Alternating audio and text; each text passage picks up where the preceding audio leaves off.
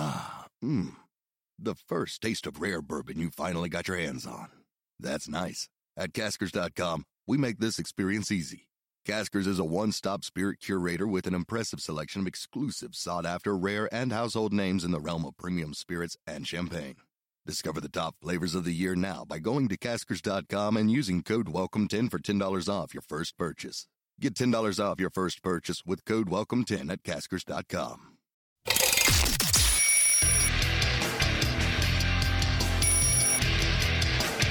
This is Good, Good Morning Liberty.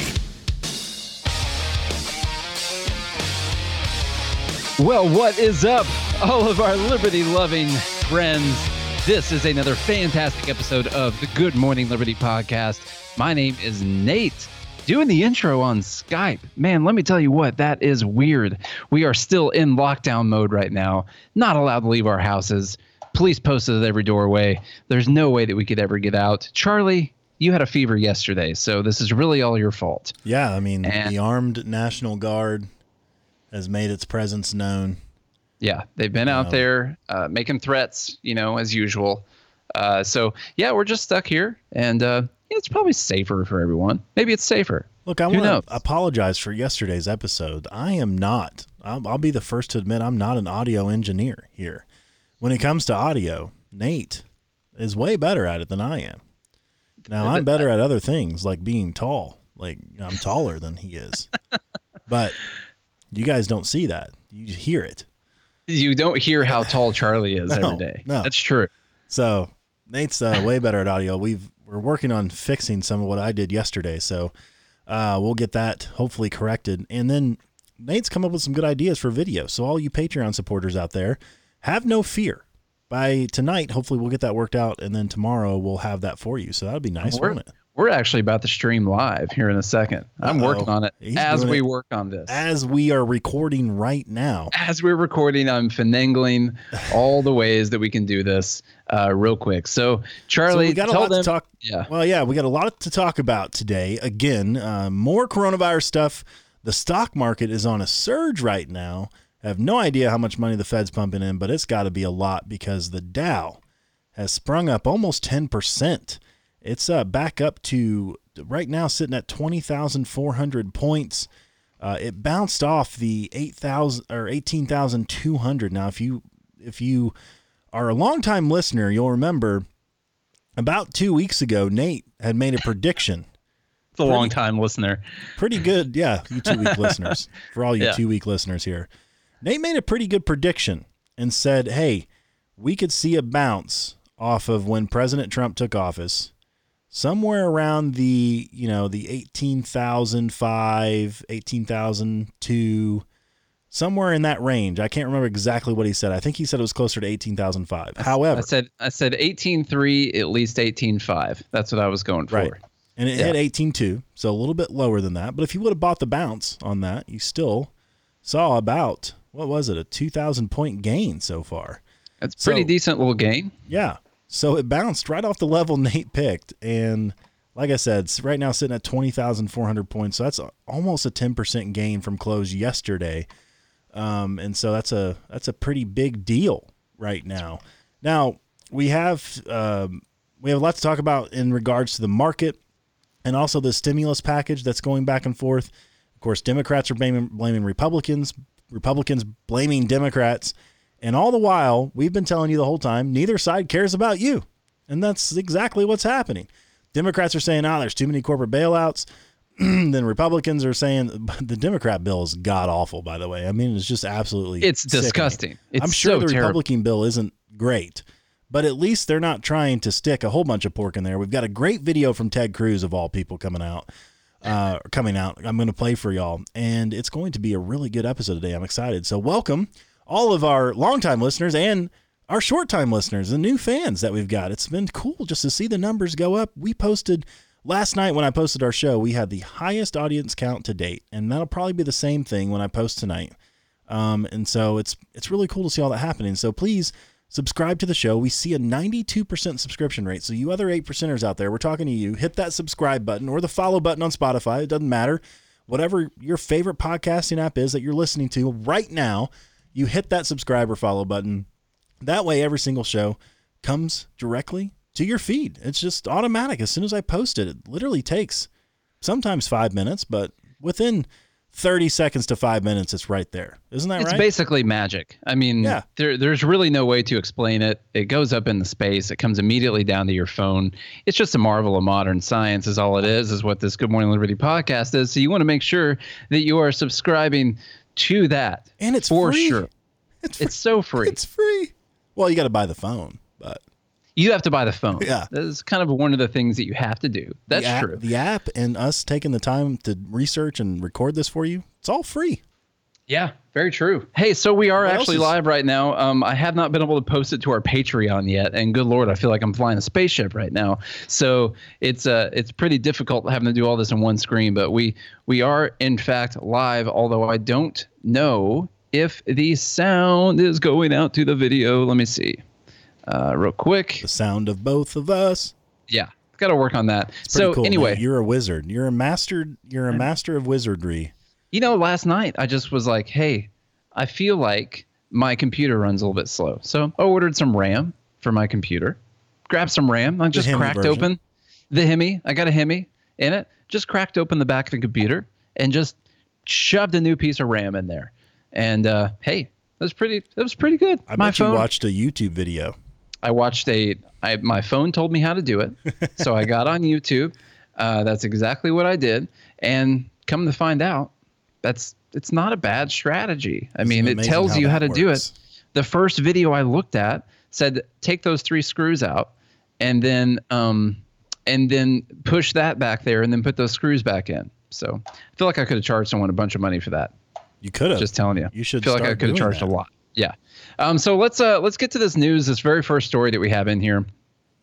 I don't really have the mental capacity to throw together all this live stuff right now. Just so you know, we'll have to we'll have to queue it up for tomorrow.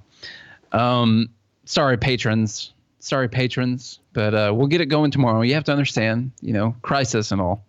So let's uh, go through this news. This is from The Intercept. And this is coronavirus treatment developed by Gilead Sciences granted rare disease status, potentially limiting affordability. Now, I saw Bernie Sanders, there's a backstory on this. Saw Bernie Sanders tweet this article, and he said that we must not allow anyone to charge money for this drug, that it must be free. This drug must be free for people. It's got to be done for no money. So let's read through the article, and then we have to differentiate between the idea behind things like Medicare for all and in the idea of things actually being done for free, for no payment whatsoever. Like those are different things. They're, they're very different. So from the Intercept, on Monday afternoon, the Food and Drug Administration granted Gilead Science, Sciences orphan drug status for its antiviral drug, Remdesivir. What is that? Remdesivir? I would Yeah, say sure. Remdesivir. Remdesivir. Okay. The designation allows the pharmaceutical company to profit exclusively for seven years from the product, which is one of dozens being tested as a possible treatment for COVID 19, the disease caused by the new coronavirus. Experts warn that the designation reserved for treating rare diseases could block supplies of the antiviral medication from generic drug manufacturers and provide a lucrative windfall for Gilead Sciences, which maintains close ties with President Donald Trump's task force for controlling the coronavirus crisis. Joe Grogan, not number one podcast owner Joe Rogan, who serves on the White House Coronavirus Task Force, lobbied for Gilead from 2011 to 2017. And now he's on the White House Coronavirus Task Force. This is the free market. The Orphan Drug Act is for a rare disease, and this is about as extreme opposite of a rare disease you can possibly dream up, said James Love, director of Knowledge Ecology International, a watchdog on pharmaceutical patent abuse. They're talking about potentially half the population of the United States, said Love, adding, It's absurd that this would happen in the middle of an epidemic when everything is in short supply. So I, I wanted to go through a little bit of what's what's going on here first off. So uh, I, I to be understood correctly, I do believe rem, remdesivir is a current medication that already exists. Right. This is not some new thing. Uh, Do I have that right, Charlie? don't. Let me look it up. Let's look that up. The way they're wording it, because I've seen them running through a lot of uh, existing medications to see if they will work as treatments for the coronavirus. So they've been running through that. Now, this is a little bit different than if they're throwing a bunch of money into creating a completely new medication. So while Charlie looks that up, we'll have to make the we'll have to talk about the difference between whether or not they are creating an all new medication or whether or not this is a medication that already exists. Are there already generic suppliers of this drug? And what what is the case as far as that goes? So we want to check that out because if this is a medication that already exists and there are already generic versions of this medication, then this is an absolute blatant disregard for any type of free market whatsoever. Which, hey, what do you know? It's the U.S. healthcare system. So, uh, what else would you expect? It's not as if they went out and they created this new medication. It would be a medication that's already existing. It would be a medication that's already got generics for it. so, Charlie, as soon as you figure that out, we'll figure out which scenario this is, whether or not it already exists.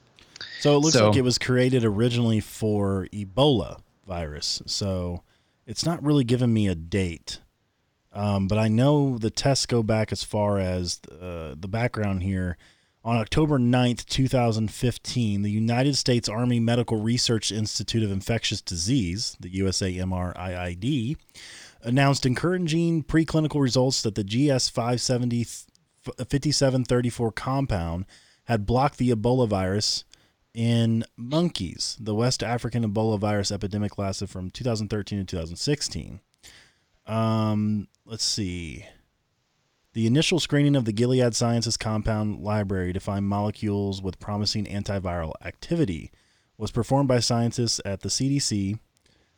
As a result of this work, it was recommended that this compound should be further developed as a potential treatment. Um, it looks like no one else has the ability to create this com this specific compound. It's okay. Uh, it's Gilead Sciences 5734.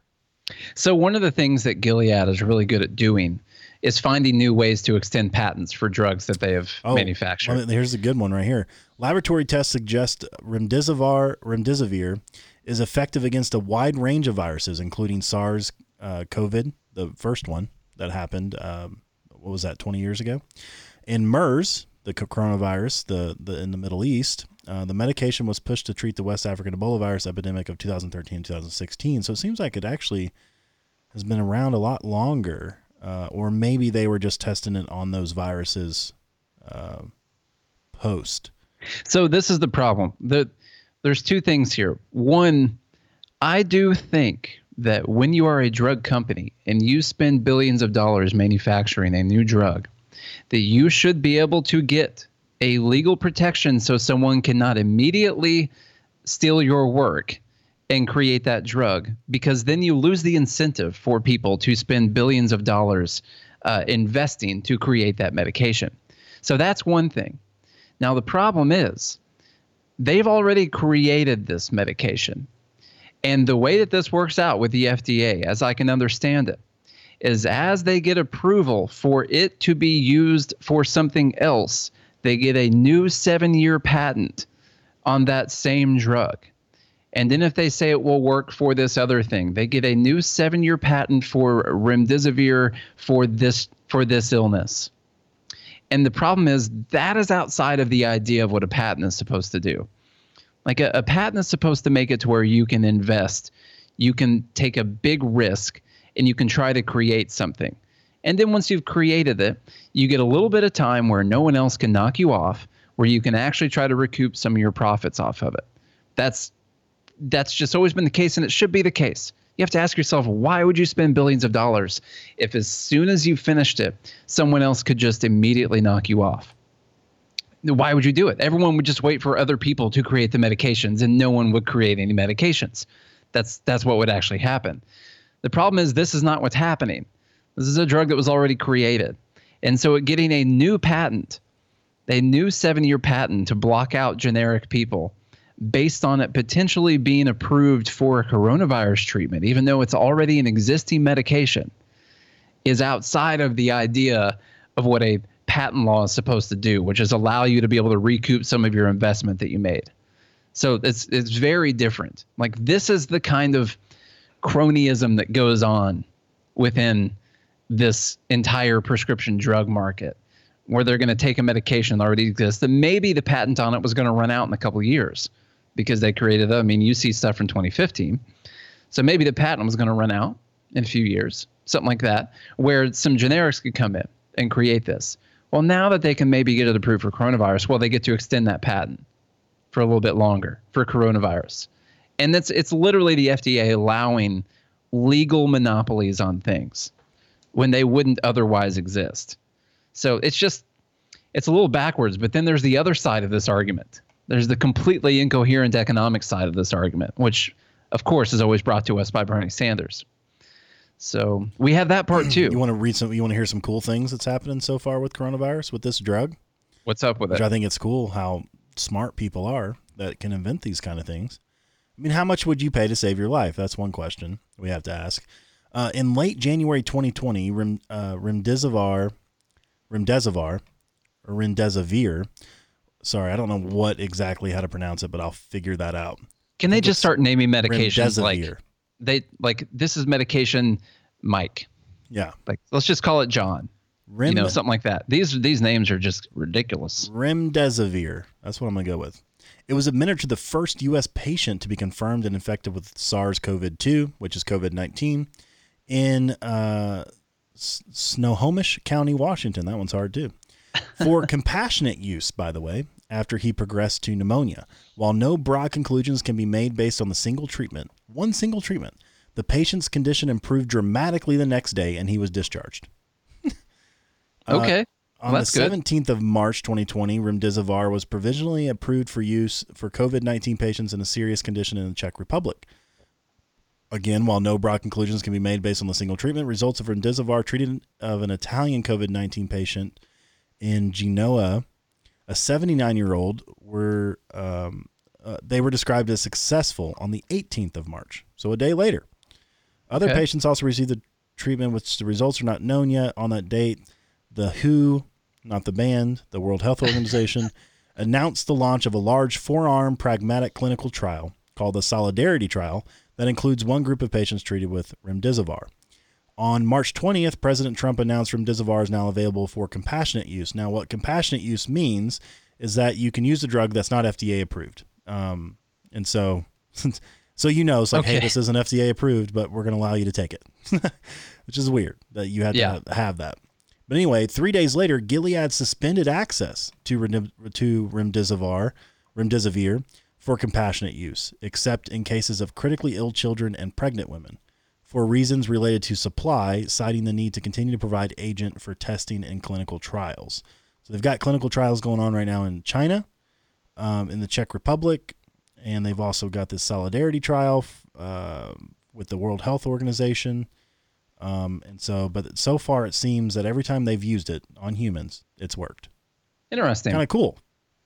well, that's good news. Yeah. I like that kind of news. It's the kind of stuff that we can get behind. Means we're all Now going to there's- die. Yeah, I mean that's that's good. Uh, we're still against death. Like Good Morning Liberty, I, I think I put it on our website the other day. But one of our strong things that we're against is is death. Yes. So we, I we do like my it. diary. This morning, yeah, Yeah. very serious. Every day I write it. In, I'm like, ah, Charlie is against death yeah, and poverty. I mean, and poverty, both of them. death and poverty. I'm and against bad people. education. I'm against bad education. Yeah. I, yeah, I'm against people being too poor to get by. yep. You know, I'm against it. I'm I really, like it. I'm So- really against it. It's important that we get those policy positions out there. But this is the Bernie Sanders argument, the thing. So he said, this is what he said. Now listen, he wants this to be free. He said we should, we cannot allow them to get this patent. Now, while I disagree with some of the finagling that Gilead does to be able to get these patents, now we need to at least discuss the conversation of whether or not this should just simply be free. Well, because here's the the the whole status gets set by the FDA, and we disagree with the FDA on on premise anyway that it's too much regulation from the government inside the free market. you yeah. know? Now, my stance on this is I think I, where I disagree with a lot of libertarians is your intellectual property. Because you own yourself, you should own your intellectual property. People shouldn't just be able to rip it, you know, to begin with, right? Like you came up with it. You spent the either you spent the years becoming smart enough to develop that, or you spent uh, a lot of brain power processing that, or maybe you just got lucky and you were smarter than uh, whatever the case may be, or you spent a ton of money, whatever it was to come up with that, you used your time. And so I think that you, because you own yourself, you should be able to sell that time to people and the value of what the market's willing to pay for it. And people shouldn't just be able to come in and rip you off right off the bat. You know, that's where I, I disagree with a lot of libertarians because as someone who produces intellectual content, um, I get to charge for that. You know, like the code that I write and the things that I do for my everyday life. Um, you know, a lot of stuff we give away for free, like this podcast, but a lot of stuff, a lot of knowledge that you have, Nate, knowledge knowledge that I have on different things, like you are able to sell that because we spent years building it up. And why should somebody come in and just get it for free? You know, we also I think this is close to us because we're also former, former musicians. musicians. Exactly. So that that's important as well. And we know. You remember how long it took to write song one? I do. It took Back a long we like time 18, to write song one. Years old. That's just you know like Charlie, one of our first bands. We didn't name the songs we, we just called them song one, song two, song three. like that's just something that we called them. Well, because so we it was. It took us a long time to come up with the names. it did. Like we couldn't even come up with the names. The names are really long. The the name of the very first was it wasn't the first song. I can't remember which one it was, but we had one called "The Weather Outside Is Weather." Yeah. Um, which was which is really cool. Um, but anyway, like we know what it's like to write something and to have some type of intellectual property that use it's not like a physical thing you know? It's not like a, a tangible thing that you created or you invented but you wrote something. You spent the time you spent the investment being able to do that. And i think that that kind of thing also it, it needs to be protected like all the other property rights. So anyway that's the kind of thing you get from these drugs okay? That's that's what you get when you allow these people to have a patent for a little bit. Because if if as soon as you spend $2 billion creating the medication, someone else can get the pill and then break it down and measure it and then create it, then why would you ever spend the time doing it? If, you, if you're the one fronting all of that cost, yeah, I do think you should get some legal protection for a few years. I do but it, it it's it's got to be reasonable and it can't just be simply because the same medication was approved for a different treatment so now you get a new approval. That's like that's problem. completely different. That's, that's the problem completely is different. a new approval and, yeah, so, and reclassification. Here's the difference with what bernie's saying. Bernie is saying that this needs to be free. Now all we're seeing here is that coronavirus is that coronavirus could be treated by this medication that gilead sciences has. And he's upset. And we are live by the way charlie. I did go ahead and get that going. Nice. Um, so he's upset because he wants it to be free. Obviously, that's his that's his thing. But whenever we talk about Medicare for all, you know, you can get this common argument where people are like, well, who's going to pay the like you just expect all the people to work for free all the time? Like how do you expect all these workers, all these healthcare workers to work for free? And then of course all of the all of the socialists, the people on the liberal left, well, they're like, well, we don't actually want them to work for free. That's not what we're talking about. We just want it to be free at the point of sale for people. We just don't want we want it to be free to the people that use it. And when you make that argument, what you're saying is we still want the people performing the task to get paid for their services, just like they're getting paid right now. And that's the argument they will make when they're talking about Medicare for all. We don't want them to work for free. That's not what we're saying. We want them to still get paid for their services. We want doctors to get paid. We want all these people to get paid. We just want it to be free for people who can't afford it. And then you come in and you have a, a company that has manufactured a drug that could be used for coronavirus. And he's out there saying, we can't allow people to charge money for this. So, which way is it? Because if you want it to be free, are you talking about free at the point of purchase for people, meaning that the government should subsidize the cost of it and it should be free to you technically, even though it's going to come out of your tax money? So don't be an idiot. So it's going to be free to you in some kind of way that you feel like it's going to be free? Or do you actually mean that people should do all of this labor and make all of this investment and produce things for no money? Like, which one are we talking about? I need to know which one he's talking about. Because if he's talking about free healthcare, if he's talking about free medications, and he literally means that you should be forced to produce things and you should not be able to charge any money for your services, then I we need to put out the word. But Bernie Sanders is one of the oldest remaining slaveholders in America. Well, that's exactly So- what he wants to do. And, you know, he, Bernie is against profit. Like somehow profit's a bad thing. Profit's not a bad thing. Profit leads to development of drugs like this. That when we have a pandemic, we don't have what happened to us in 1918 with the Spanish flu, with the H1N3. We don't have what happened to us back then because a, a company like Gilead Sciences, Sciences, regardless of their motivation for pursuing that greedy profit, has developed a drug that may cure people. This 79 year old woman who had pneumonia, who was on the brink of death, and in one day she took the treatment, and in one day cured. Uh, no, they don't. No, they don't know the broad studies. We haven't gone through the major clinical trials. We have no idea if she's going to develop problems later on. But right now, in this emergency situation, like how amazing is that? All for the pursuit of greed, greedy profit, my man. Yeah, just that evil, Just- greedy profit. That's all that is. Saving lives. And, the and that's it. So go ahead. yeah, yeah, I know what you're gonna. Yeah, I'm sorry I cut you off, but I mean, how much, how much is your life worth to you? Right. What is it? Is it worth a hundred dollar pill to save your life? You're literally telling me your life isn't worth a hundred bucks? That's insane to me. A car is worth thirty thousand. Your phone's worth twelve hundred. Your Netflix every single year is worth one hundred and forty now, something like that. You know, your Apple TV, your all of this stuff. But a pill, a medication to save your life is not worth a hundred bucks. People got some really screwed up priorities. And the issue is another thing. Well, we all want a Bernie Sa- nice, big, beautiful house like yours, Nate. That the place looks nice. yeah. It's Good nice. looking shelves. Nice TV shelves hung back up above there. the fireplace. I built those shelves. Okay? bet you did. That's they're they're pretty nice. Pretty nice things. So yeah, it's um another thing Bernie says is that he wants it well no profit. He wants it to be done at cost. And this is something that people don't understand clearly. Once again, if you I mean things in the Soviet Union were done at cost. Uh, it's just that the cost was three times more than what a car with evil profit on it would cost in the United States. When you're doing things at cost, and this is the problems I have with nonprofit things. I don't immediately think that nonprofits are good whatsoever because all it does is increase the incentive for your cost to be really high. Oh, you're a nonprofit. We don't keep you can have really high administrative costs and still yeah, be non really high costs. That's the thing. our the CEO thing. made twenty million dollars, but we're nonprofit. Yeah, that's And and, I'm that's the thing. at Like, CEO well, pay. I'm not saying I'm mad at CEO pay. I'm just saying like when the American Red Cross CEO makes a million dollars a year in salary, how much good are they actually doing? When That's- and- the Clinton Foundation uses six percent of their donations to go towards actually helping people, and ninety four percent is eaten up in administrative costs. What do you think the Clinton Foundation is actually used for? It's a cash cow. Yeah.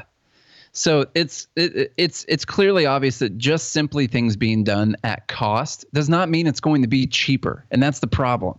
Because you can tell me that I have to provide my services at cost. Sure, I'll do it at cost. Guess what? The cost just doubled. I'm not going to take any profit on it. But now I have no incentive to be more efficient. I have no incentive to find any ways to have any type of cost reductions whatsoever because I'm getting paid cost for it. So why do I give two craps what the cost is? And that's the issue. You see it in the government all the time. The government's nonprofit, by the way. What's the cost of everything they do? There's no incentive for it to ever be cheaper. So you can't automatically automatically say that Gilead Sciences, because they're going to do things at cost, would mean that the medication will actually be cheaper. That is complete economic illiteracy. And I would expect it from Bernie Sanders every single day. So I don't know why I'm so worked up about it. Yeah. But You know, this you know. whole everything that's going on, you know, we talked yesterday in the show about people blaming capitalism and you know, it's uh what do you say it was viscerally instead of virally? yeah. Yeah. It, it- it's plain as day that our shortfalls from this virus, you know, this disease that we can't see, you know, obviously it has to do with capitalism because no one has ever died from a virus before capitalism. Uh, so Yep. capitalism caused this virus, even though it broke out in communist China and universal healthcare Italy is having a lot of issues right now. it's capitalist America. It's the greedy corporations that have caused all the death and destruction. We've talked about all that. We've seen the stock market up and down.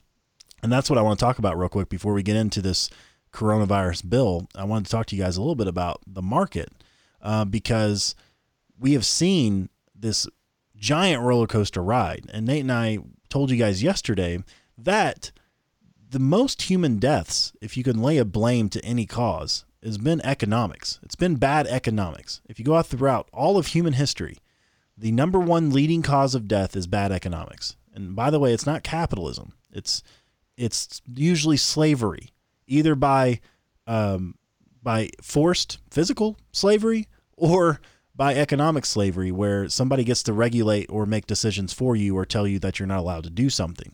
For instance, like you know, there used to be a licensure law in Tennessee where you had to have a license to be able to braid hair. Now tell me, who is that protecting? Is that protecting the consumer? Is that really protecting the consumer? And how many people do you think who lost their job, who were really good at braiding hair? And I'm just giving one example here, but follow me on this. They were really good at braiding hair. They lost their job. They got really depressed and maybe they committed suicide. Had they been able to braid hair without having to pay twenty thousand dollars to get a cosmetology license, or thirty thousand now. I mean, it's so expensive just to get your cosmetology license. You know, how many people are they keeping out of the market by these ridiculous regulations and bad economic laws? And that's what it is, and that's how that's what kills the most amount of people. You can not even, as we said yesterday, not even total up just the deaths from socialism in the 20th century, which is estimated between to be between 50 and 100 million people, somewhere around there. I mean, you take any other situation, even like a virus, let's say, and without capitalism, without free market economics, we wouldn't have the drugs that we do today to be able to combat something like this. How many more lives would be lost thanks to bad economics? And, and it all boils down to that. This is why we take economics so seriously and why, you know, people ask us, they asked us one time, like, oh, you always pick on Bernie. You got a whole website, bernielies.com. That's because Bernie is the most economically, by far, the most dangerous, most popular, economically illiterate, illiterate person in the face of American politics right now. Yeah, he's and the full econo- combination. He's yes.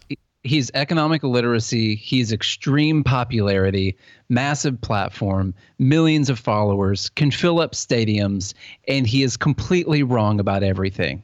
So that's why we choose to point out things that he says all the time because he is the spokesperson. He Bernie Sanders is the new Karl Marx. People will be talking about how just like we talk about Ron Paul and being the, you know, the the the father of this new libertarian push, this new liberty push.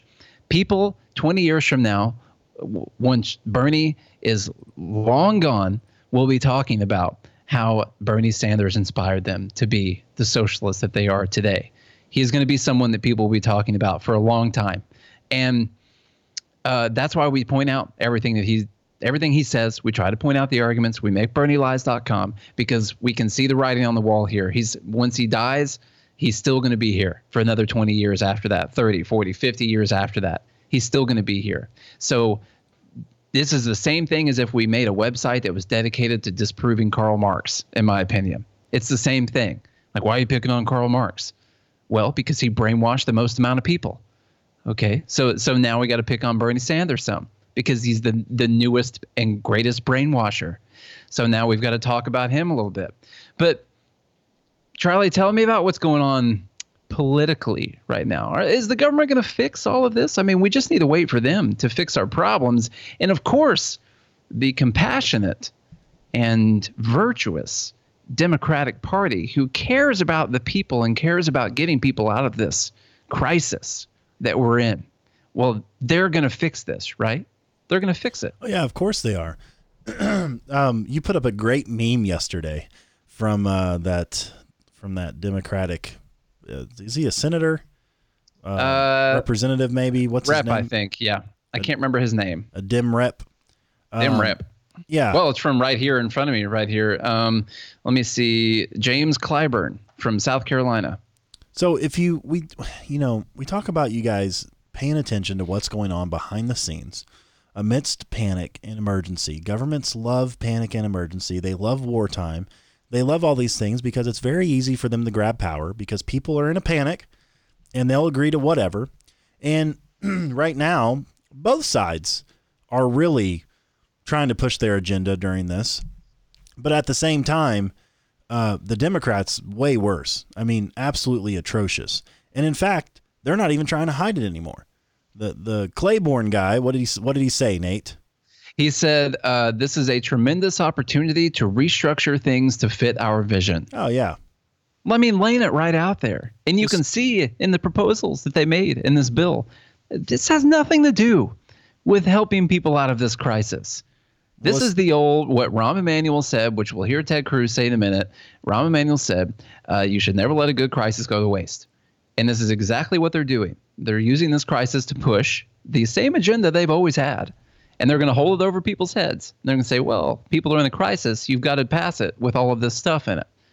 And if you don't do it, then we're going to tell everyone that you don't care about the coronavirus and you don't care about people who are in a crisis. So you've got to pass it with all this stuff in it. Even and though they, I, even though they voted against the Republican bill yeah. that started in the Senate, but you know they have the connection to the most, uh, say, politically unsavvy and irrational base of people that that there would be. So and the entire the entire media, other than Fox News. So so they'll be able to talk about how. Uh, you know the talking point will be that the Republicans' plan was a handout to big corporations. And that's why they're trying to fix this and trying to make sure that we don't pass this massive handout to big corporations. Uh, let alone in the coronavirus bill that they put forward, they are mandating that all airplanes that are in existence will be to zero emissions by the year 2025. That's a very big thing that we need to take care of in this coronavirus legislation right now to get because people it's the carbon emissions. Money. That's what developed this virus. That's the problem. if it wouldn't have been for all the carbon that it was feeding off of, there's no way it would have ever been able to travel in the air. Right. So we uh, we've got to get rid of carbon. I'm a, I guess I'm anti-carbon overall, which would just kill everyone. But um, let's listen anyway. to old old Ted Cruz here. What's he got to say? You will. As President Obama's chief of staff, never let a good crisis go to waste. Sadly, we're seeing the embodiment of that cynical approach right now. Because all the people out of jobs the Democrats are using to push, what are they pushing for? Changing the emission standards on airplanes. Mr. President, what the hell do the emission standards on airplanes have to do with thousands of people dying and millions of people out of work in the coronavirus epidemic?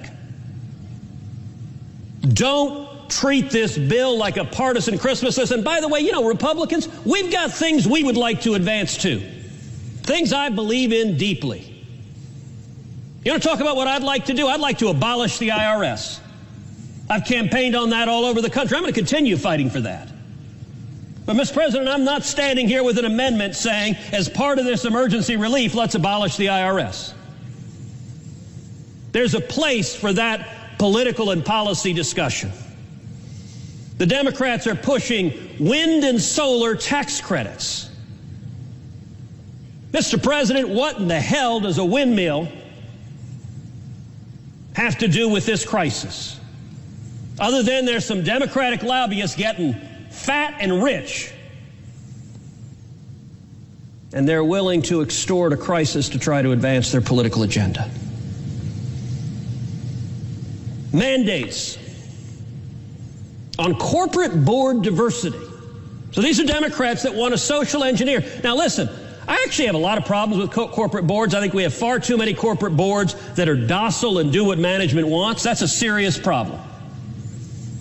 A lot of discussion about stock buybacks. I'll tell you what I get concerned about stock buybacks is when you have compensation agreements in place that the executives get rich if they get a short term boost in share price and it ends up hurting the shareholders. So I'd love to see actually more vigorous boards of directors that make sure that you're not creating incentives to gain the stock price. That's a reasonable question.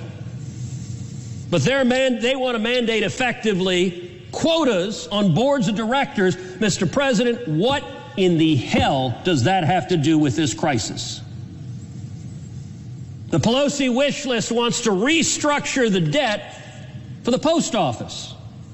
Mr. President, last I checked, look, our postal workers, they go through wind and rain and snow. but they haven't been laid off.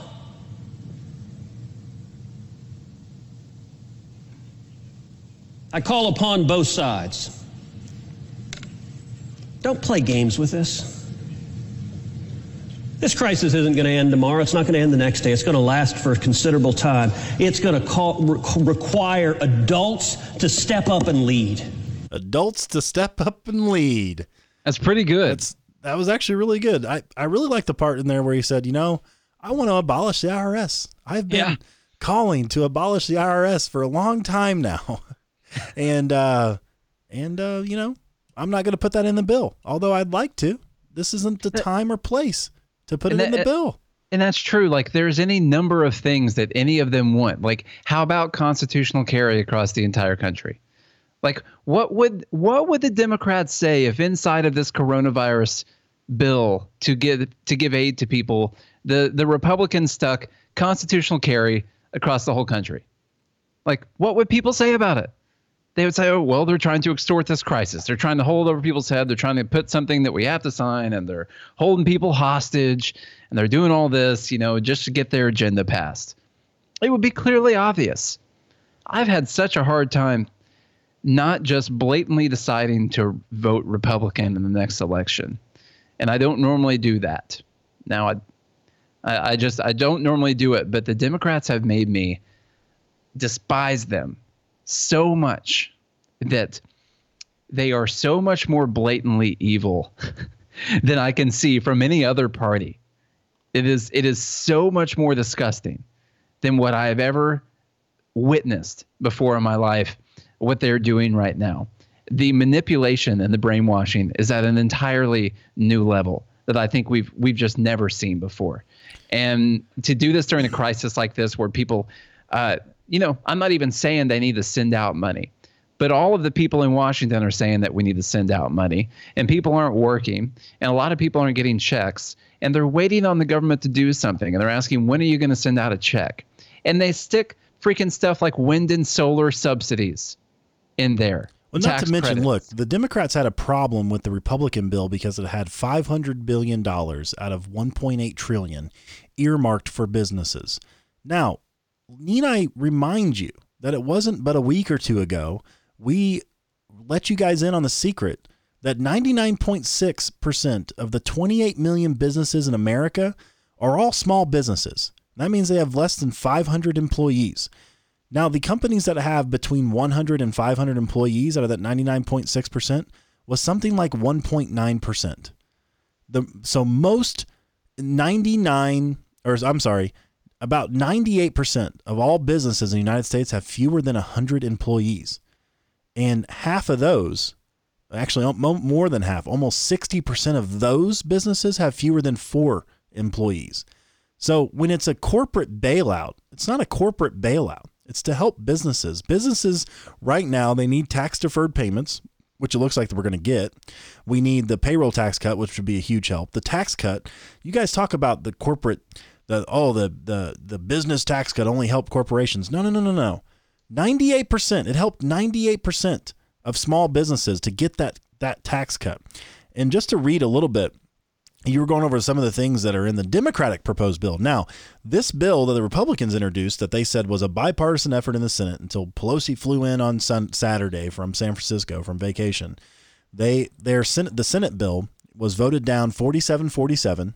Then they tried to do it again Sunday night, late Sunday night, early Monday morning, like midnight, one o'clock in the morning. It was voted down uh, 49 in uh, in favor and 46 against um, and they needed 60 to move on to the next phase. They had to get the the whatever the procedural vote of 60 votes to be able to move it forward. Well, now the Democrats have introduced a bill into the House, and it is. What, by the way, the Republican bill I think was about 150 or 200 pages, something like that. Pelosi's bill she introduced into the House is 1,119 pages long. I started going through this thing, but I'm gonna give you some highlights. Now, this does come from um, Rachel Bovard. She did some research for me, and I haven't verified all of these, but I have verified some, and they check out. So uh, go read the bill um, if you want to. It's available. You can be, find it on NPR. That's where I was looking at it. They have a copy of the PDF up there. But just a few of these that uh, this the, the, the Democrats' bill, which is by far 30,000 million times worse. What would that be? 30 trillion? 30,000 million. Yeah, I guess. Yeah. yeah. That's what it would be. Um, it's it's so much worse. But uh, the let's see. Uh, one thing it does, the Democrats' bill here, uh, it conducts risk limiting audits of results of elections. So why would they need to place available grants for limiting audits of results of elections? Why would you want to limit audits anyway from elections? Why is this involved in crisis relief for coronavirus? Nate said it, uh, and this is one of the things in here. It uh, bails out the postal service, which, by the way, what it actually does is it says on the date of this enactment of this act is hereby canceled. The debt that the United States Postal Service owes the Treasury is just canceled. And then they're Just- going to increase their yearly debt limit. So they they have a yearly debt limit. Um, I think it's around three billion or something like that that they can take out as far as their credit, like what they How can much are they in continue debt? losing. How much is the Postal Um, Service? I think in it's debt? something like 10 billion, uh, 10, 15 billion, something like that. Just so they, cancel it. Yeah, they want to write that off, and then they want to increase their yearly limit to 15 billion. And now the weird part about that, which we're, uh, you know, skipping to that article is, uh, are we for business bailouts or not? Like, I don't know which one this is. Like, here's a here's a business that's clearly failing. Uh, you know, FedEx and UPS are doing just fine. Uh, Amazon Prime is doing just fine out here. Actually, and the post office hiring 100,000 people. yeah, somehow. they're hiring people right now, and then we get the the post office that's uh, close on the list of everyone's least favorite place to go in the entire world, and we somehow need to bail them out because they've got all this debt. But then if we talked about another business that people actually liked using, um, well, that would just be a crazy corporate bailout now, wouldn't it? That we just we're just too big to fail. We're going to bail them out. You know, that's crazy. But then we take this business out here that uh, people clearly hate. They got a legal monopoly on your mailbox. It's it's technically not okay for other delivery services to use your mailbox uh, whatsoever. Um, sometimes they do. They'll stick it in there, but they're not supposed to. Um, so they get a legal monopoly on the box that's in front of your house. And then they also create themselves a monopoly where you cannot charge less for parcel post than what they charge. It is illegal for you to charge less for parcel post than what they charge. And uh, they still can't stay in business. They literally still can't do it. And yet we're supposed to write off all the debt that they have, and we're supposed to give them a $15 billion limit, extended from what their current $3 billion limit every single year is right now So no bailouts unless it's the post office. unless it's a government service that people hate. Then we can bail that out. Yeah. Because there's no other way we could do things without using the post office. Um, you know, God forbid we just give it to UPS or FedEx or something like that. Uh, I don't know which one of those you would trust with a very important package. Uh, USPS, UPS, FedEx. Which number do you think USPS is on that list as far as trusting them with an important package? probably still number 10 somehow. So tell me about some of the stuff that's in the, I mean, I pulled up a bunch of stuff in Yeah, this, was- this article, DIMS, the, the emergency stimulus with outrageous socialist wish, wish list, what you need to know. I've got some more here. Um, you know, uh, Ted Cruz mentioned the corporate board diversity, which is just completely insane. Yeah, the problem we're having right now at corporations is that their boards aren't diverse enough. You know, like when has forced diversity ever worked out? What does that even mean? Like you have to have a certain number of women, certain number of people of color. Like what what does that even mean? That that has this is going to stop the virus by the way.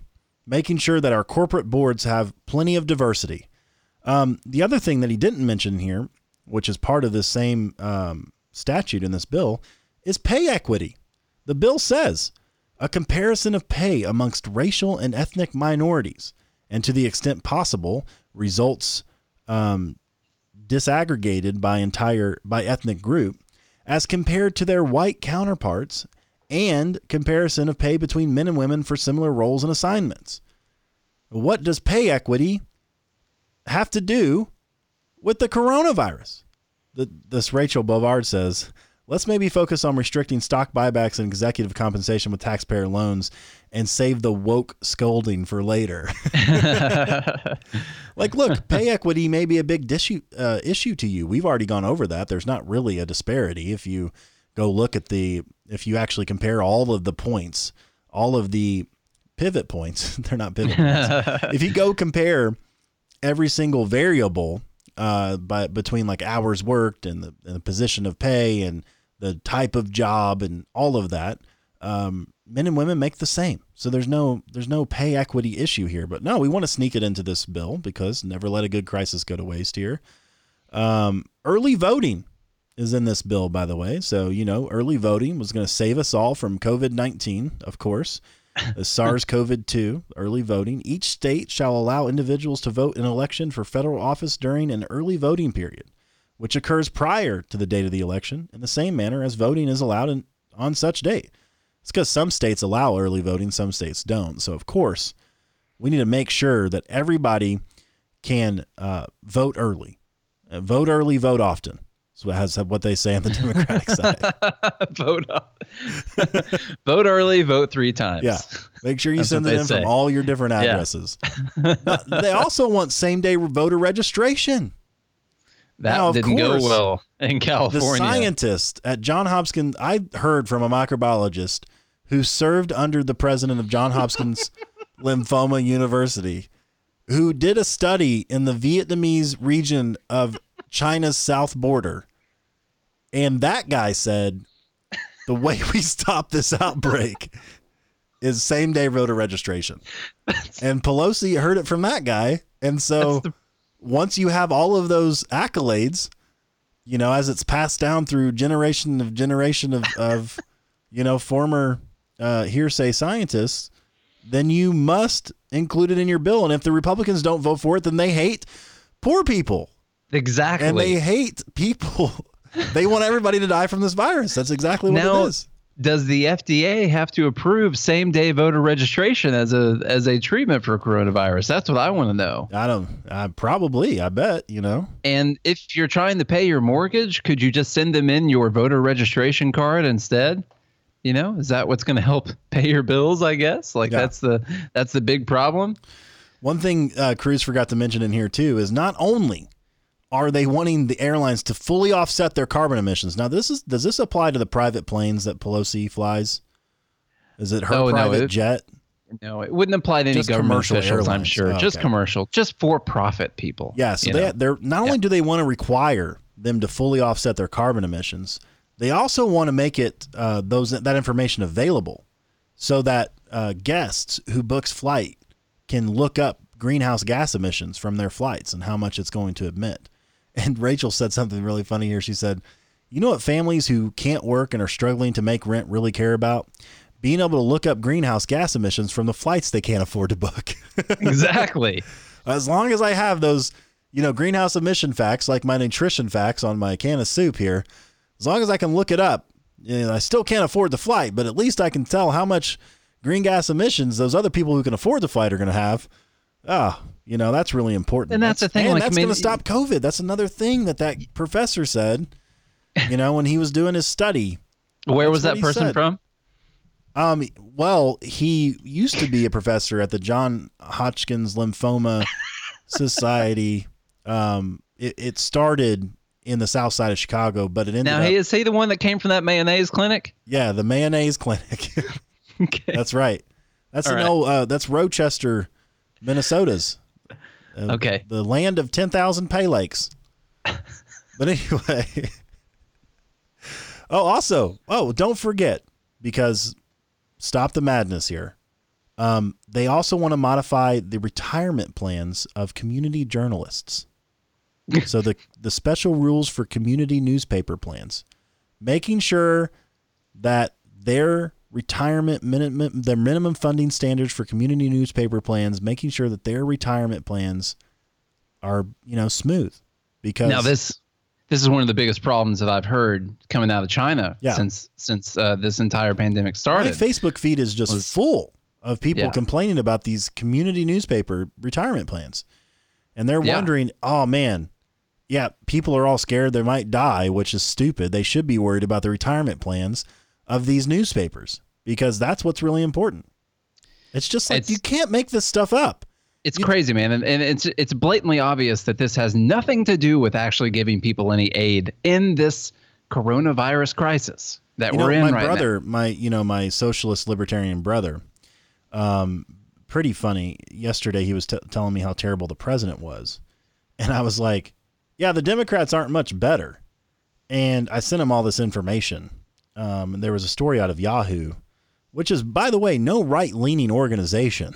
No, And the no. story out of Yahoo said, uh, you know, Democrats block the, um, or I'm sorry, the the he, it was talking about the the Democratic rep that you made a meme out of, who uh, said that it was a James Clyburn. Yeah, who said it was a tremendous opportunity to restructure things to fit our vision.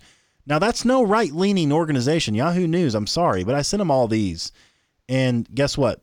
He started typing, and then no response since. The How president's dumb, but the Democrats aren't dumb too. Like, look, they can all be dumb. It's not Yeah. one side is right and one side is wrong. It's like, could Trump have handled this crisis better? Possibly. I'll give you that. Um, did he do what he could have done? Possibly. I'll give the Republicans that. So I'll give Democrats both. Like the other thing is, well, what we talk about every single day is not being dependent on government. We shouldn't have to worry about what Trump is doing, whether it's right or wrong. We shouldn't have to worry about these bailouts from Congress. In in all essence, and I'm sorry, mom, but who gives a shit? I don't care. I don't. What I care about is taking care of me and my family and not worrying about is Trump going to send me a thousand dollars or is he going to give five hundred dollars for my kid or three thousand dollars for this or whatever. Is he going to bail out why. the companies? is he this going, is why, by the way. Yeah. Who cares? Who cares? I don't care. I care about people being individually free to make the best decision that they can for themselves and their family.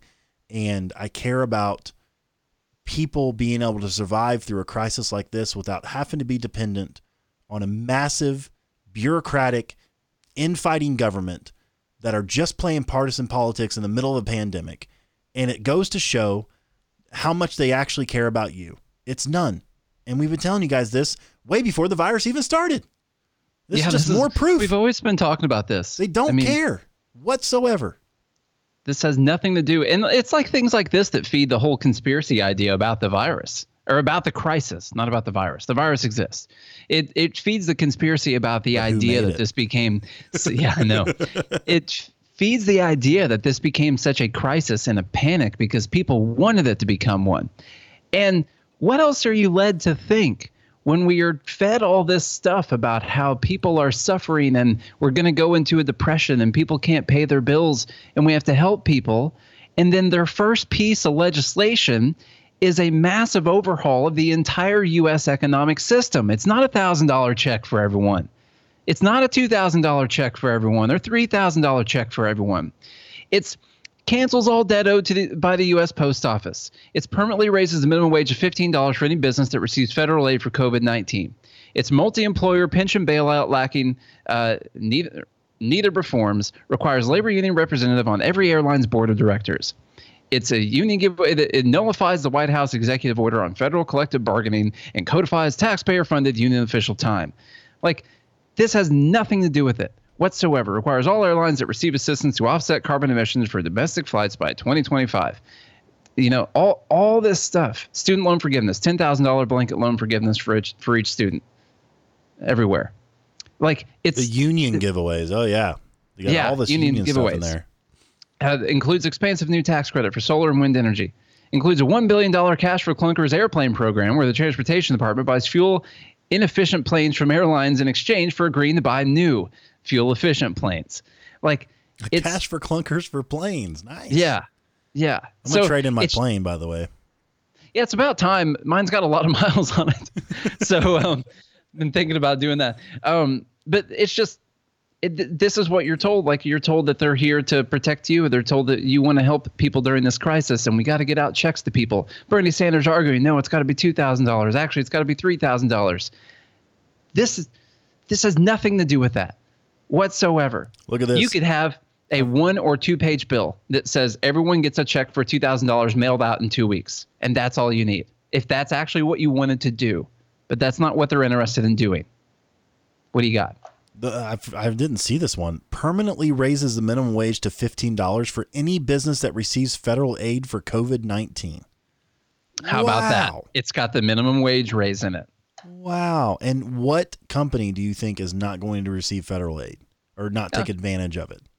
Well, yeah, You don't they're gonna we're going to take advantage of free money guaranteed by the federal government? Absolutely. they're gonna but through the economic shutdown, they're going to force you into a position that you had no choice but to re- take the aid for it because it's the only money you can get your hands on because no one's allowed to leave their houses. In fact, So you're going to have to take it. I'm not even taking aid. I'm just getting some of my money back. I've, I've already paid in.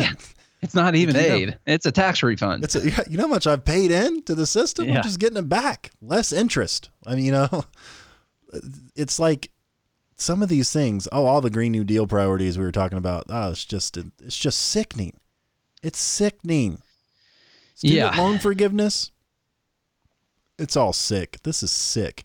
Um, what? How much time are we on the podcast right now? I don't have a. Uh, I have clock no idea, anything. but we can probably. I wanted to talk about. I saw the article in here for the shareholder uh, suit against Senator Richard Burr. I Yeah, want to talk yeah. about that because I wanted to give people more proof. Like, if you want more proof of how little the government actually cares about you, it wasn't just you know when it first came out, it was Republican Senator Richard Burr. Now there's Dianne Feinstein and there's all these Democrats. There's several of them on both sides of the aisle, by the way, who sold off their shares based on private information. Now they say they're coming out and saying, well, I was just going off the same news reports as everyone else. You know, I just tu- all those things, you know, that I heard in those private, you know, I just tuned them right out. And I, I wasn't even thinking about my shares. I was thinking about the American people and how we could save them. And then when I when I checked my phone after I left the meeting, there was these news reports, and I just sold. I just happened to sell all my shares. Yeah, no big deal. I didn't know the crash was coming. I couldn't predict this, and I I just thought it was funny how it came out that it was Republican Senator Richard Burr, and everybody was all up in arms about it. And then all of a sudden, as they started digging into it, there was a Democrat senator, old Dianne Feinstein. you know, she did it yeah, too. that's that's the crazy thing. I mean, uh, they definitely started. You know, Richard Burr has been the number one that, that they've talked about. Now, I do believe he was the one that made the most money off of it uh, overall. So he made the most money. But let's run through this article, just kind of get you guys a little bit of information. This is from We're Politico. right at one hour. Okay, Senator Richard Burr is being sued after selling shares in the hotel company while possessing confidential information about the potential impact of the coronavirus pandemic. Alan Jacobson, a shareholder with Wyndham Hotels and Resorts, sued Burr in federal court on Monday, alleging that the senator used private information to motivate a mass liquidation of his assets. It is illegal for senators to use non public information in conducting securities exchanges. Burr came under fire after ProPublica reported last week that he had sold between 628,000 and 1.72 million worth of his stock. That is a wide range, by the way. That is a really wide range. Between 600,000 and 1.72 million of his stock holdings in mid-February, while he was still publicly reassuring the country that the United States was amply prepared for the growing coronavirus outbreak. Among the shares he sold were an up to $150,000 stake in Wyndham, whose stock suffered a market value cut of more than two thirds since mid February. So I have a, I'm back and forth. I'm back and forth on this. Now, number one, the number one thing I think would pop up would be that you could say senators and House members should not be able to own stock in uh, companies that are regulated by the government. Um, the other thing you could say is that they should not be allowed to regulate companies. Yeah. so that that would be the first thing. Yeah. Like that. So you could make the rule where like they can't own stock and things. I mean, how do you guys think that Nancy Pelosi's net worth went up to 150 million dollars? You know, they've they've asked her. She, she literally had bought IPOs in businesses that were then given massive grants by the federal government later. People have questioned her a lot about this. Like this is something that happens. This is how people go with a $175,000 a year salary for 20 years and turn themselves into uh, being worth $200 million. Like that, that's how this happens. Multi-million dollars. So Which is why I'm surprised you don't want to run for office. I mean, I'm trying to get in there. Yeah, I mean, I don't need any inside information to do Yeah. this. I can do it on my own. So that's fine. But it's eh, there's a couple things where you could say, well, they shouldn't be able to own stock um, if they're going to be a public s- servant or whatever. What I would say is the well, the actual, you know, to solve the problem would be that they can't regulate any companies. So you would you would get out the Nancy Pelosi problem right there. But other than that, I'm not sure that I don't know how you bring fault on someone for selling shares uh, based on information that they have. Like it, it's tough. It's a tough one. What do you think about this? Because you could say like maybe he was withholding information, although there's no way that he would have been allowed to publicly say any of the information that he had. So I don't think he's like blatantly withholding information. But he is selling stock based on the potential confidential information that he has. Um, Well, my if you're question if you're allowed to own the stock, I don't know what else you're supposed to do. Number one, you're not allowed to put out the information, and number two, are you just supposed to sit there and hold your stock? So so it's like Well, I don't. here's the other I, I think Do that we- what this guy did is dirty, and I think it's disgusting, and I this is a massive problem. But I don't know how you legally solve this in this instance. Is what I'm saying. Okay, so this instance, but let's talk about the root cause of the actual problem. Is it the fact that the senator can buy shares of stock? Is that the actual problem? No, No, it's not. Um, is the actual problem that um, the senator had insider information? No, it's not the actual problem. Well, people have insider information all the time. Like people who work at companies and own tons of stock in companies. I mean, if you know that you're about to have a bad quarter or something like that, I mean, it's illegal for you to tell your friends to short all the stock. But I mean, you don't you think these people are not s- selling their shares pre earnings reports and thing and things like that? I mean, of course you act on that as an owner of a business. Like that's what you are when you own stock. You're an owner of a business. And, that, and that's exactly how Warren Buffett looks like. When you buy stock, you're asking, will I buy this company for this amount of value? Is that what I would do? And so when you own stock, you're the owner of a business. And of course, you're going to uh, take profit, especially if you have any kind of information on the business that you own. And the problem here is that government officials can move markets like that. That would be the problem I see. That government officials have the power to move markets.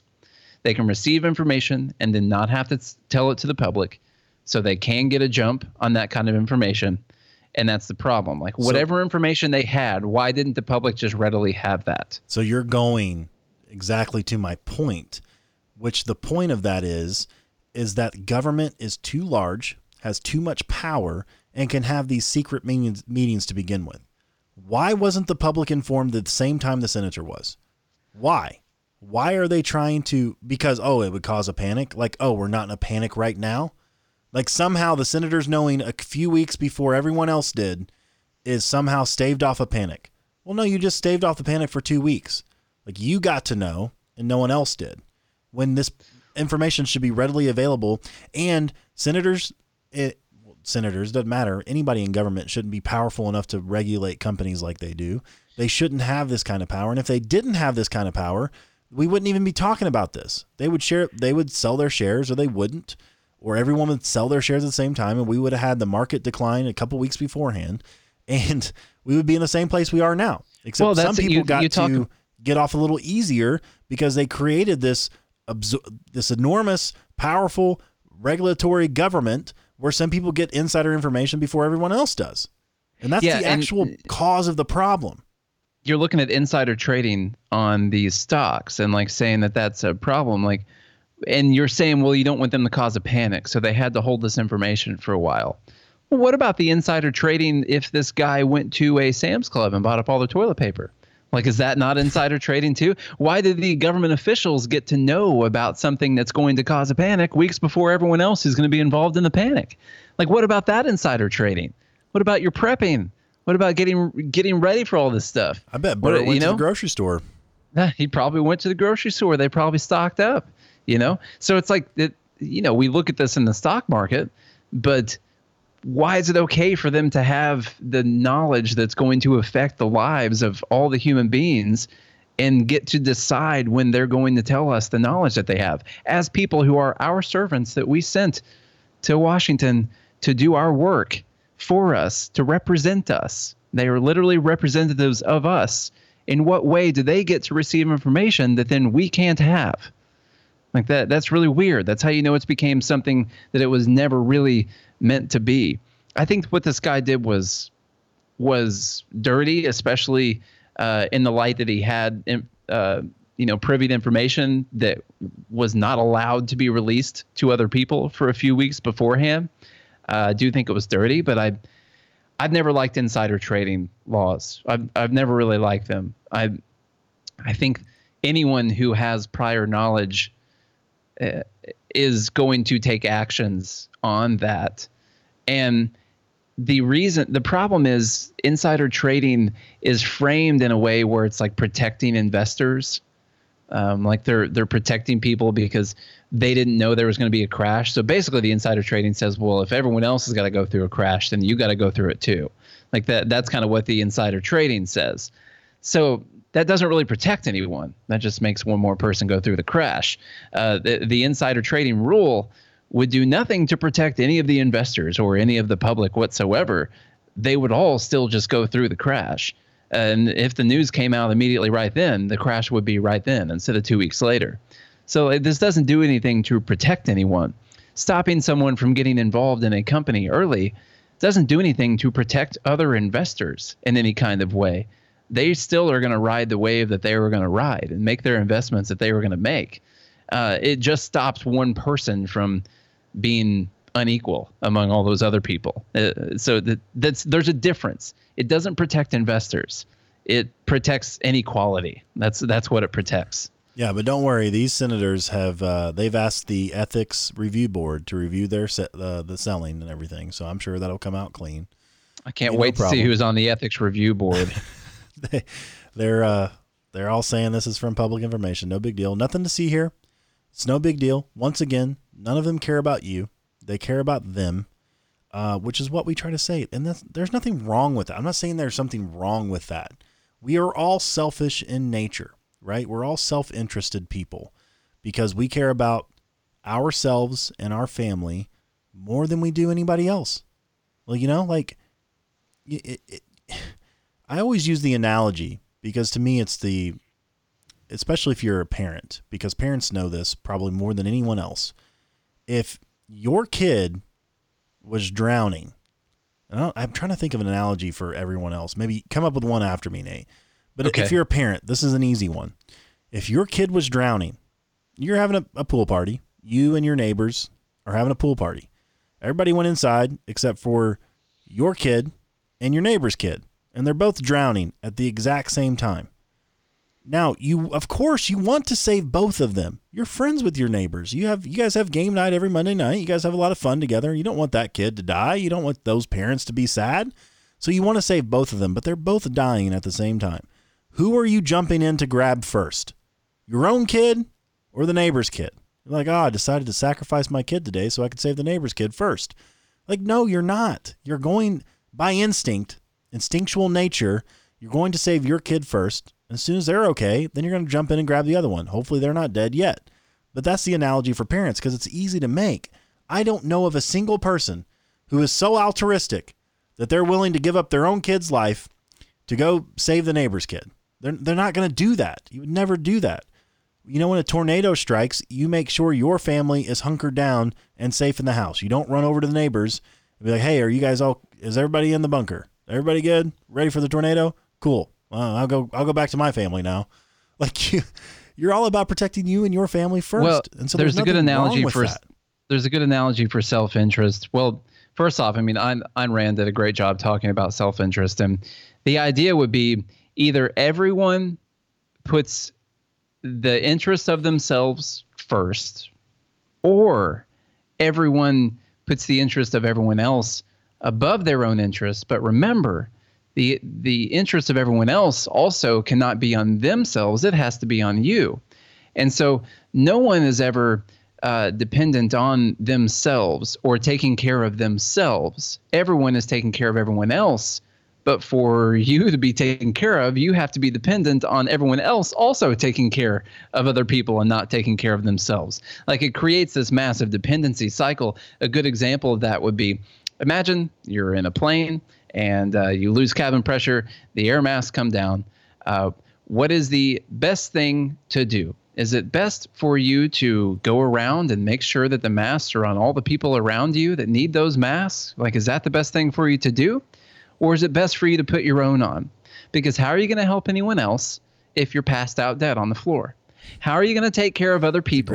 How are you going to how are you going to take care of the people that are the poor? How are you going to take care of the downtrodden? How are you going to take care of the homeless? You're going to take care of single moms if you don't have anything at all.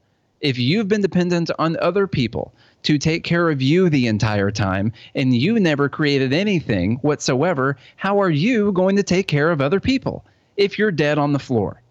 And so that's that's the idea that you have to have. You put your own mask on first, and then you take care of other people. Putting your own mask on first is getting your own wealth set up, your own income set up, your own life set up, cleaning your room, and then going out and trying to help other people. And that's all self interest is.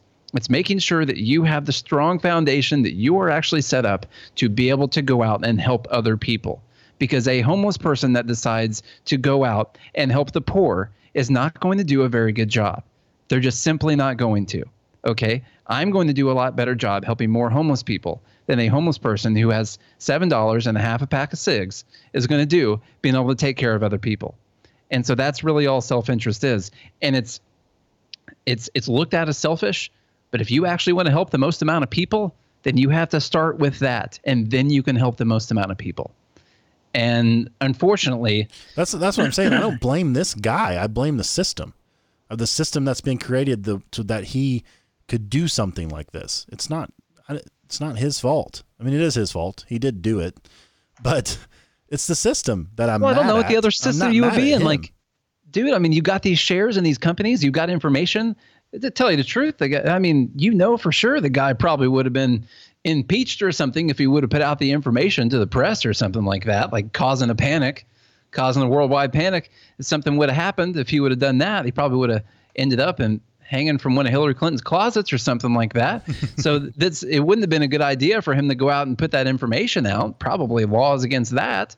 But then what are you supposed to do? You hold all these stocks in these companies? Problem's already there. Like you're just going to sit there and hold them and take the take the million dollar hit? Or are you going to sell your stocks? Like I don't know what else you would do in that in that point. There's there's problems before this problem created do? that have to be addressed. I would sell them if I had the information and I was not, let's say you're not legally allowed to share the information, let's say that you can't do that, but I was given the information and I had the stocks, 100 times out of 100, I sell my stocks. What else, am I, what else am I supposed to do? What good does it do every other investor, every other person with a retirement in the world for me to lose all the money with them? How did their how did their lives get better? How, you know, how does somebody, that get better? Somebody told you back in you know 2012, 2010, whenever it happened, that when Bitcoin was like five cents, that it was going to go up, you know, a hundred million percent by the year, what was it, 2019, 2018, when all that happened? Mm-hmm. Somewhere around there. If somebody were to tell you that that was going to happen, would you not put all your money in there? I mean, I would, I would have taken every penny I owned and put it in Bitcoin and just waited for 2018. You know, when and it if you would have been holding Bitcoin, if you would have been holding Bitcoin at 17,000 and someone told you that uh, the great Bitcoin crash of 2018, 2019 was about to happen and they were going to put it out in the news report tomorrow, um, would you sell right now or would you wait and sell it after the news report comes out? What would you do? Honestly, what would you actually do? You know the answer. Don't be a liar. Come on. Don't. Don't be All right, guys. So we've been doing the stock class every single day, and uh, Liberty Trading Academy. Yesterday, blatant disregard. Uh, I lost all muscle control. Is all. That's that's really all that happened. And uh, but today, really amazing. We got back on these strategies. We took three trades today, all three winning trades. Uh, yeah, really good. We had about a 10% gain on our account today. So that's always good. I, I enjoy it when that happens. Uh, really, really good trades. I'll be doing a trade recap here in a minute. So if you guys are interested in how to pick these points in the market, uh, how to get in on some moves and increase your own net wealth or at least be in control of your income or be in control of your retirement.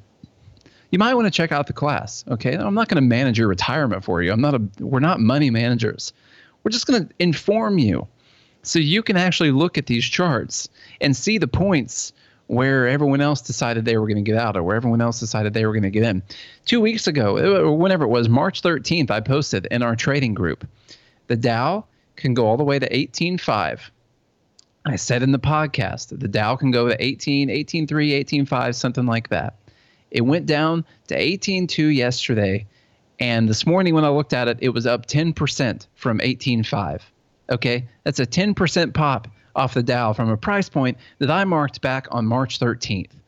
I had no idea whether or not we were going to be testing for coronavirus. I didn't know what the numbers were going to be. I didn't know how many people were going to be dead, whether or not we're going to be on lockdown. All I knew was that when the price got down to that point, we were going to see a pop off of it. Okay, so in that class, we are teaching people how to pick out those points. If you've never looked at a candlestick chart, ever before. We're going to teach you how to do that, teach you how to analyze a chart, teach you how to pick these points, let you know what our strategies are all the way from the very beginning, don't even know a word yet, to being able to take some consistent trades. You can be a disciplined trader. You can make consistent profits. You can be making money while everyone else is losing money. Uh, it's not a guarantee of income, by the way, just so you guys know in the SEC, that is not a guarantee of income, but it is possible. It is very possible. So you can go to mastermytrades.com mastermytrades.com. Mastermytrades.com. We had a few new signups just a couple days ago. So people keep jumping in the class. And uh, if you are in the class and you're listening, hey, check your email, check the website. We got a private Facebook group for the people who are paying to watch live in the pre market. We got a private Facebook group for everyone who's in the class. Make sure you're in there or you're not getting the full value. Hey, Maurice, class. Maurice even said if that if, if all you were in the class, you would know when the crash was going to happen. Yeah. And and and what it bounced off of, like you predicted. yeah. We talked about at the beginning of the show.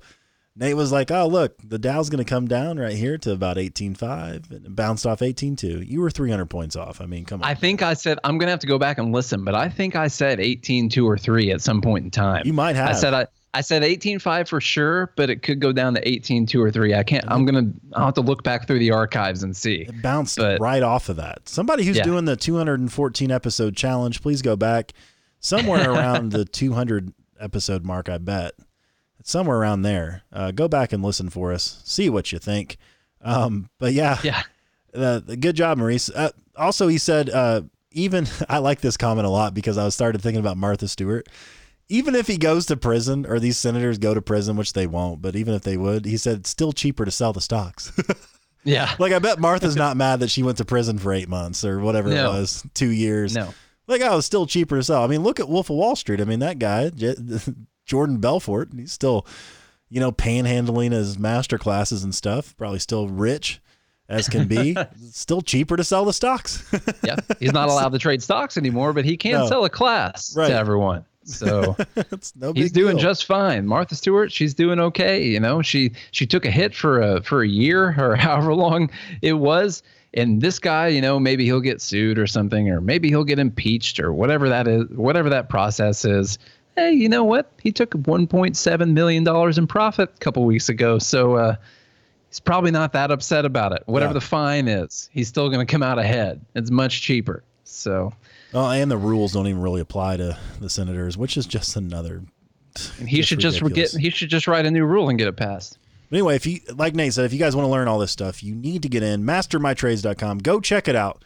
Let us know what you think of the class. Uh, Maurice has given some good feedback. Some other people are interacting with us. You guys need to interact with us in that class. Let us know what you think. Um, it's been a lot of fun to do for y'all. Nate has been working his tail off because I just assign him everything. I'm like, Nate, just do all this. And he's like, yeah, no problem, boss. And yeah, yeah, that's that's how it goes. no, but you have you have been doing uh, an amazing job, and the class is is going really well, um, surpassing uh, predictions, which is what we're good at. So. Um, go join it, mastermytrades.com. Learn what's happening and uh, learn how to make some money. Uh, not a guaranteed amount, but just learn how to make some money.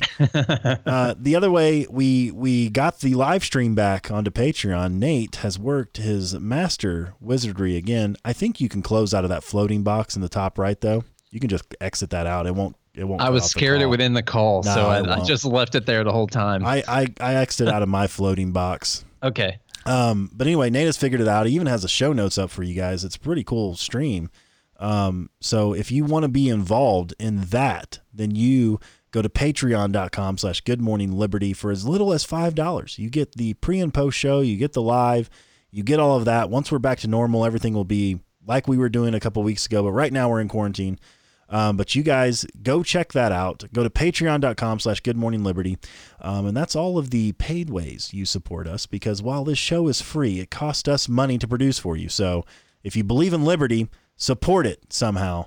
Uh, and do that through us. And that's patreon.com, patreon.com slash good morning liberty. The free ways. I tell you guys this every time. If you if you enjoyed this episode, just share it with a friend. Tell somebody about it. Say, hey, I found out some good news on Liberty, and uh, in fact, it's called Good Morning Liberty. I don't, it's Good Afternoon or Good Morning, whatever doesn't matter. Just search for Good Morning Liberty in your favorite podcast app, and you'll find us. Just tell all your friends that. Uh, maybe some people need to hear that both Democrats and Republicans suck, and if we can if we cannot let this good crisis go to waste, amidst this crisis, you could figure out, well, yeah, neither side cares about us. And this is how we actually invoke change. This is how we can use this crisis to our advantage, which sounds terrible in a way, but it's really not. We're using it to our advantage to prove that neither Republicans or Democrats actually care about you. And so what we need to be pursuing is liberty. What what would save the most amount of people in this pandemic is liberty. People being free to make medicines, to take medicines, to try different remedies, all of that. That is what saves the most amount of people. The freer that you can be to try ideas, to trade with people, to have private property, to have all of these things, then the the more prosperous, the healthier everything that people become. This is why we advocate for this stuff every single day. So share the show with a friend. If you guys do all of that, oh, leave us a rating and review. Do it right now. Don't stop, pause, and do it right now. Rating and review. Five stars if you think it's worth it. If you guys do all that, we'll be back again tomorrow. Hope you guys have a good day and a good morning, Liberty. Poor kids are just as bright and just as talented as white kids.